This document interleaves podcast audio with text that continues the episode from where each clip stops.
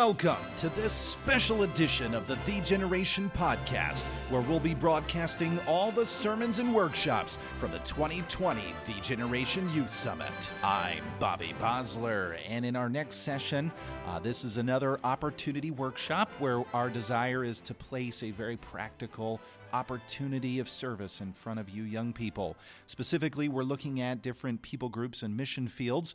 And in the next opportunity workshop, uh, evangelist missionary Phil Prettyman is presenting the need of the land of Uganda. I appreciate how he did this session and how he really just painted a picture and tried to get you to grasp not only the need of these people, but how God could use you to meet those very needs. So please open your heart, listen to what the Spirit of God has to say to you, and ask yourself the question Could I be an answer to the need in Uganda?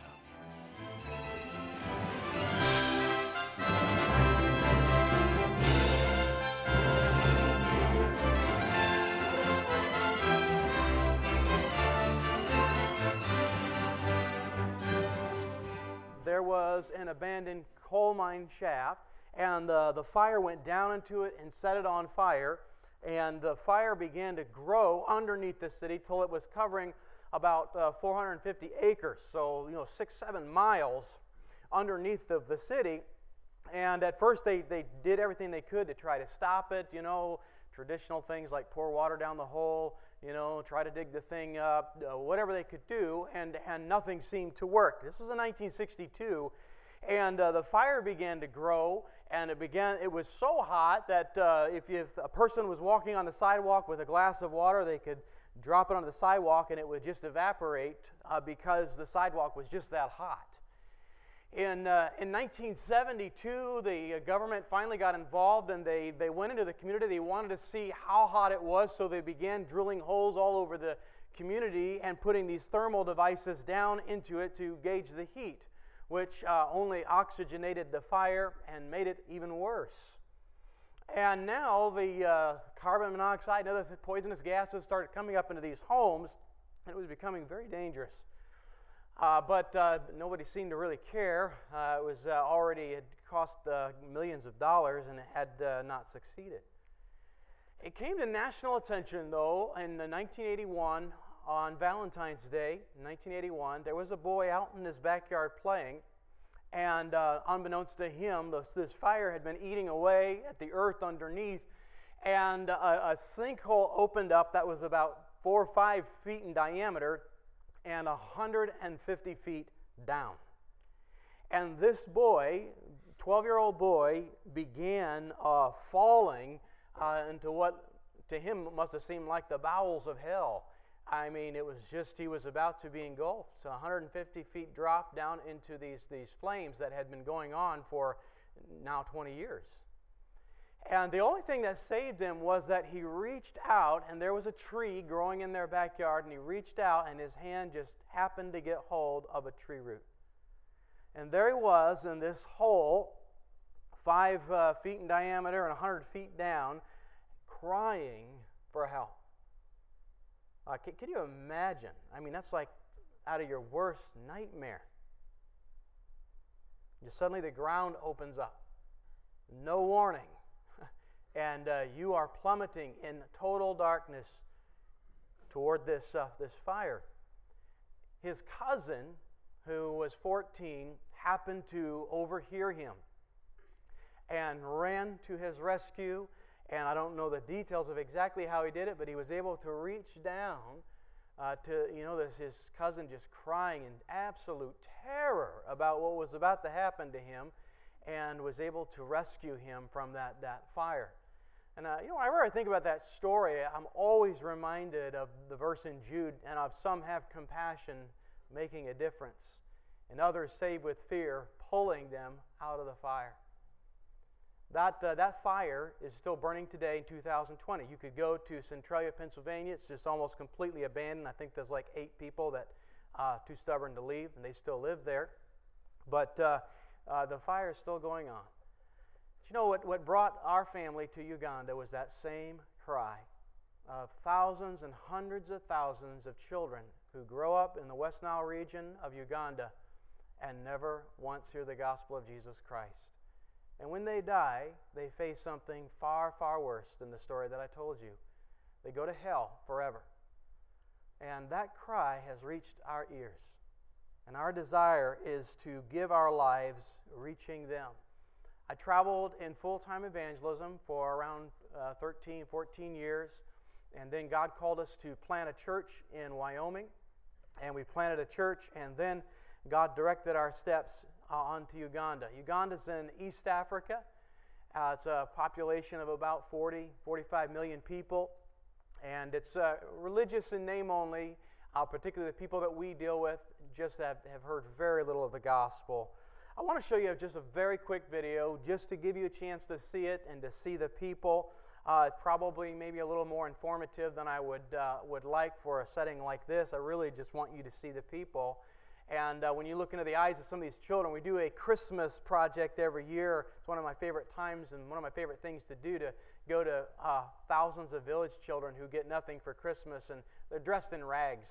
And you can always recognize them because eight months from the last time you saw them, they're still wearing the same clothes they were eight months ago because that's the only clothes they have. And uh, we, we give them gifts and uh, share the gospel with them.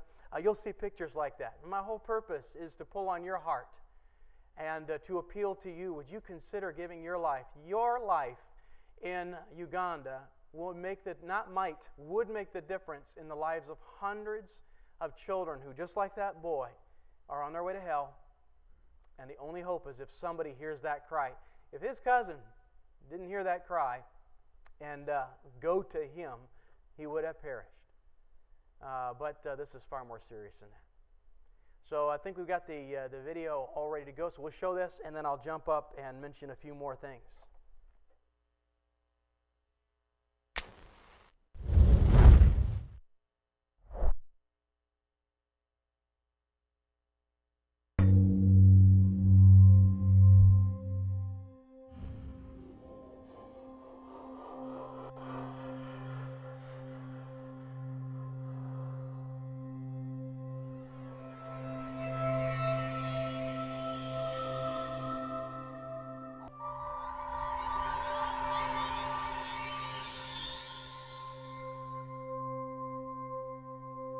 It's hard to imagine a country with such stunning beauty, a country so richly blessed with tokens of God's favor and signs of His majesty and evidence of His loving care.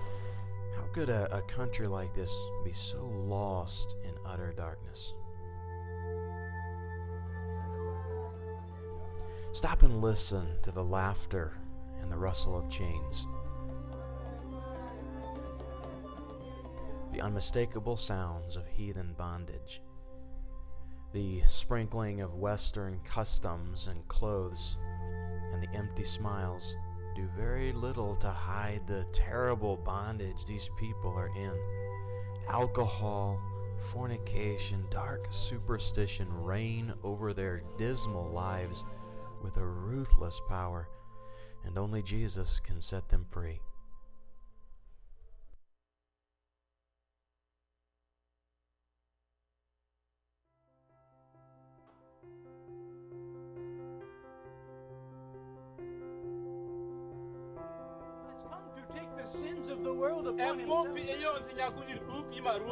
The one that God is killing.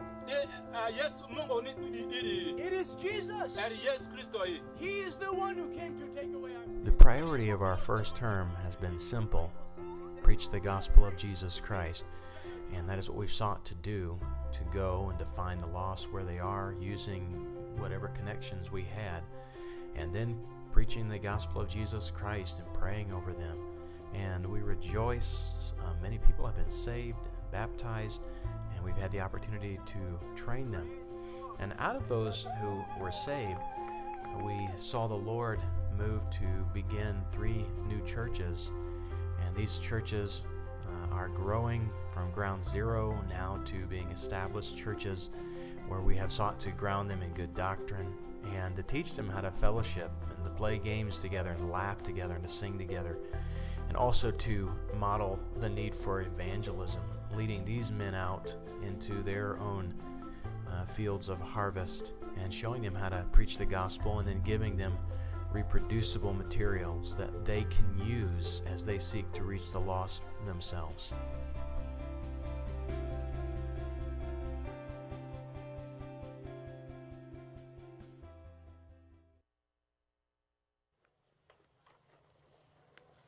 I've grown to love the pastors in the West Nile region, and I've learned from watching them that pastoring a village church can be very lonely work and very draining work. And yet, the Lord has taught us this last term the mission that He has for the West Nile region is going to be accomplished by these men. And so, our burden for the second term is to strengthen this team, to bind together the hearts of this loose network of godly men, and to prepare for a strong, unified advance against Satan's strongholds in this region.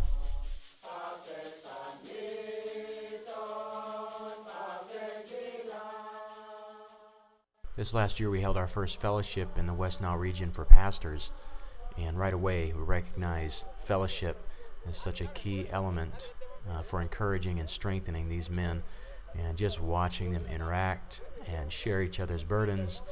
Uh, you could sense that this was a, a healing time, an encouraging time for them, and it just made us uh, burdened to continue emphasizing this and to make more of it in the future so that these men stay uh, committed and strong in the work that God's called them to do.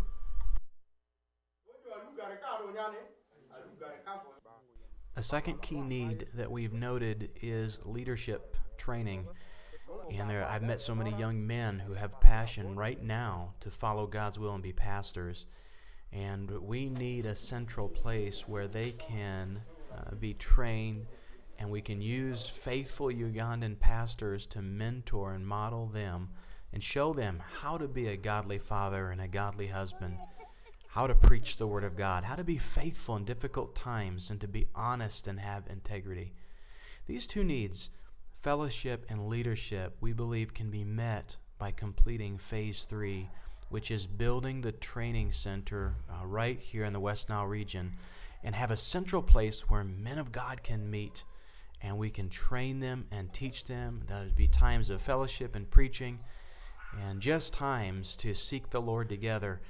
Please pray as we return to the field that uh, and begin phase three that God will allow us to raise this structure quickly and the work can continue here.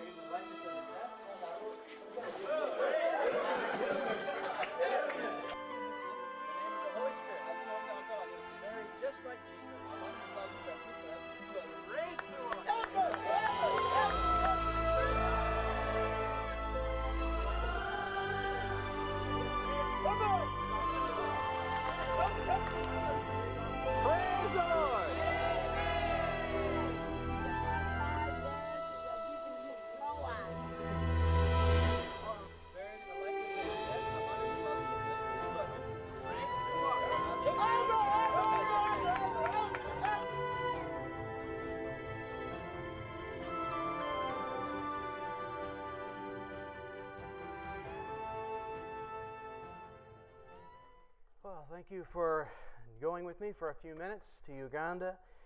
I believe God could use so many of you in significant ways in the ministry that God has given to us. You have so many tools that uh, you would not believe how effective you could be. But one of the number one tools that you have is uh, love. These young people are living in a culture where Children are treated much less than you would treat your dog, much less. They are given less food, less respect. Many of the children will go two, three, four days before they receive something to eat. The families treat them uh, like you and I would treat rats, is probably the closest, honest equivalent. And when you look at them, you, you would be amazed that your eyes are a powerful weapon. When you look at these children and they see love in your eyes, it overwhelms them because they've never seen it before. Um, Hudson Taylor told the teachers in Honan that uh, he wanted them to commit the, the best part of their day to communion with God. But then he said, secondly, uh, the most, second most important thing, express love for the Chinese women. And they tried to follow his uh, guidance. And, and a little bit later, the Chinese women in Honan had this to say to the missionary ladies. They said, What is this strange, warm feeling we have when we come here to you? We never feel it anywhere else. In our own mother's homes, we do not feel it. Here, our hearts are kuan chao, broad and peaceful. What is it that warms them so? We have never felt it before. What were they talking about? Love. And you would be amazed at how much just coming into a village and just spending time with the children and just using the two eyes that God has given you and the immense amount of love that has been poured into you by your parents, by your peers, by your teachers, by those who love you, just being in that village would change those children's lives forever. The power of love, the confidence that you have. The uh, Ugandans love Americans. They absolutely love Americans. And if you came, they would love you. You could go into a school. I have a school across the road from where we are, has a thousand students. And they told me I can come anytime, have as many students as I want, and teach whatever I want to teach. And I've even showed them what I would preach if I was there, the gospel. And they said, that's fine. And you could go into a classroom and uh, spend months and just week after week, and those, you would become the shining star of their life. They would think about you.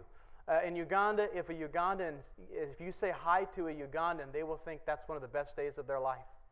If you shake their hand, they will think a blessing is going to fall upon them now that can go for weeks and weeks. Now, that obviously we know that's kind of crazy, but we can use that to our advantage. They will listen to what you say. And I can't go to every Christian school and run a training center and raise seven kids and do all of the things that I do. That I'm very limited.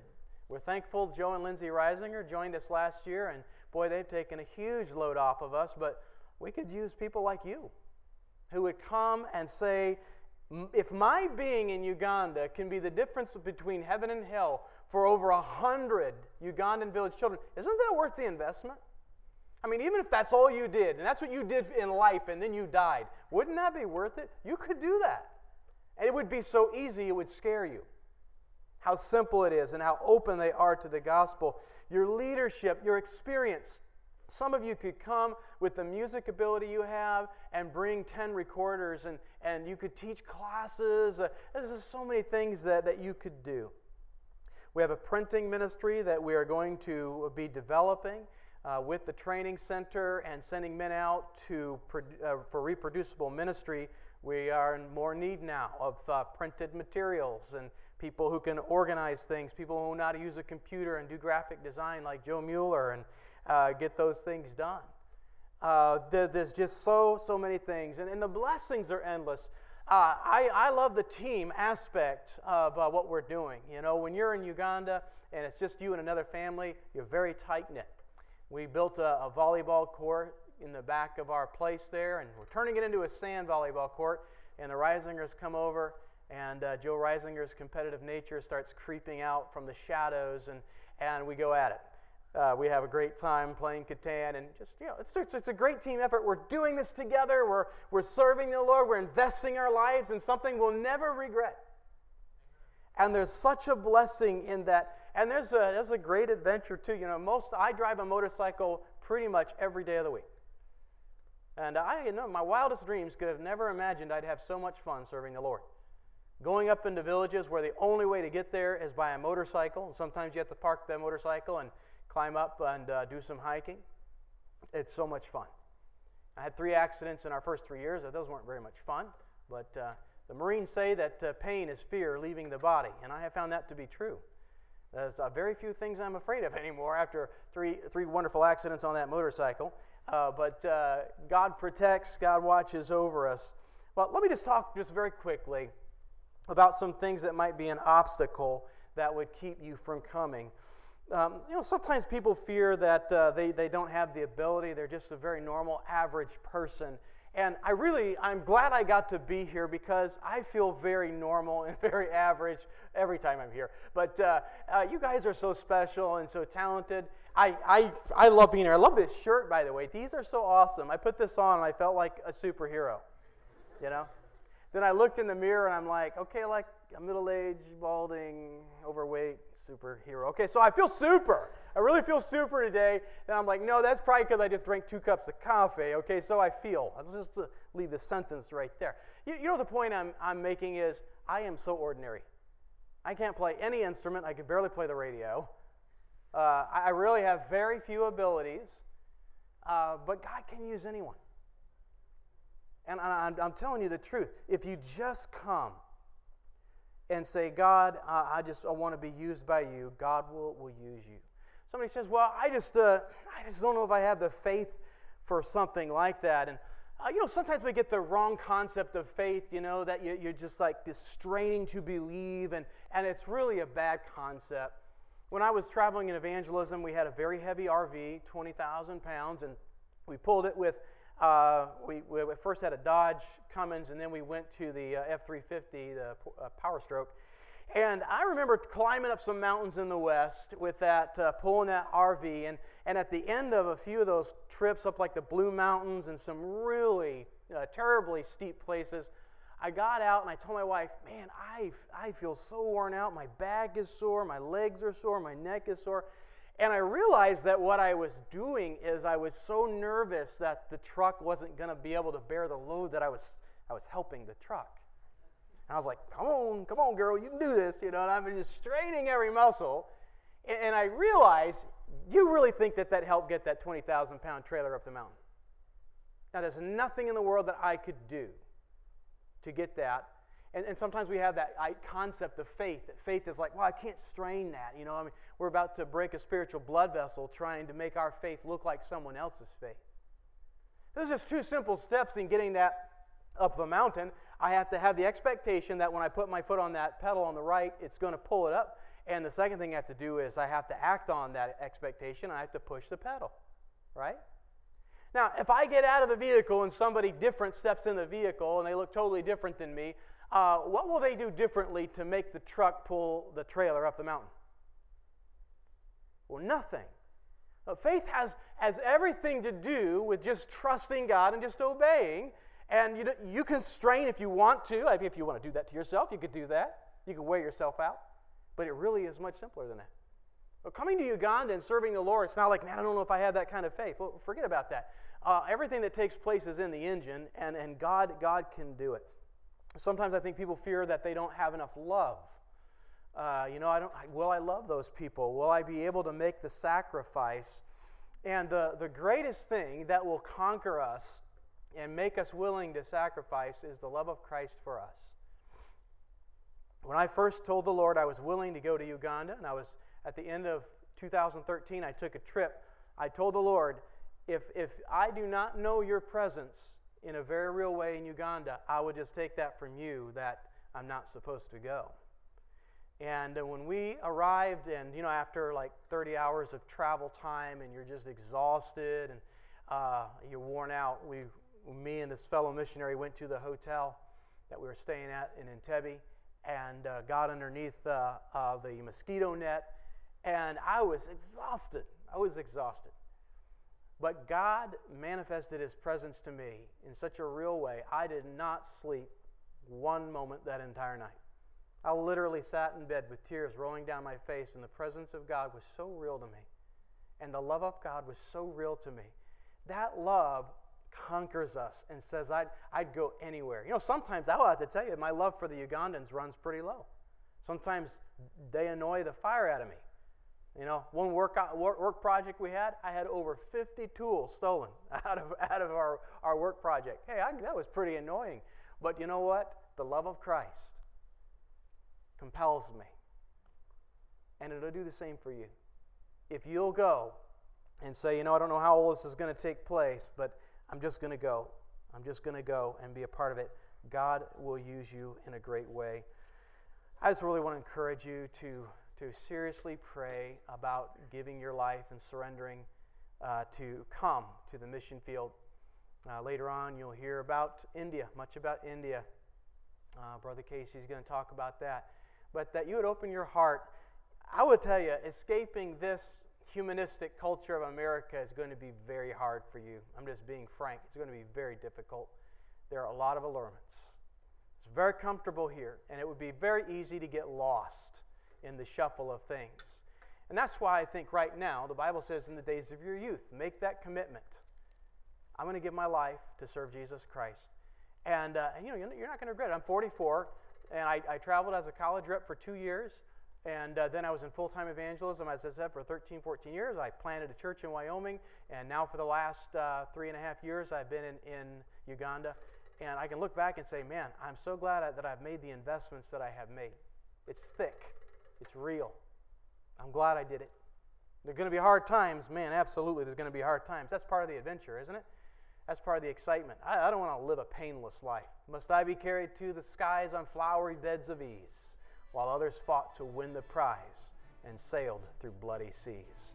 Uh, I pray God will never uh, allow me to live an easy life when people, like that little boy in Centralia, Pennsylvania, slipping into hell. God use us, amen, to make a difference in their lives. Let's pray. Thank you for listening to this sermon from the 2020 The Generation Youth Summit. If you were blessed by this sermon, don't forget to make plans to join hundreds of other young people next October for our annual meeting in Menomonee Falls, Wisconsin. For more information, please visit thegeneration.org/summit. And until next time, thanks for listening. Thank you.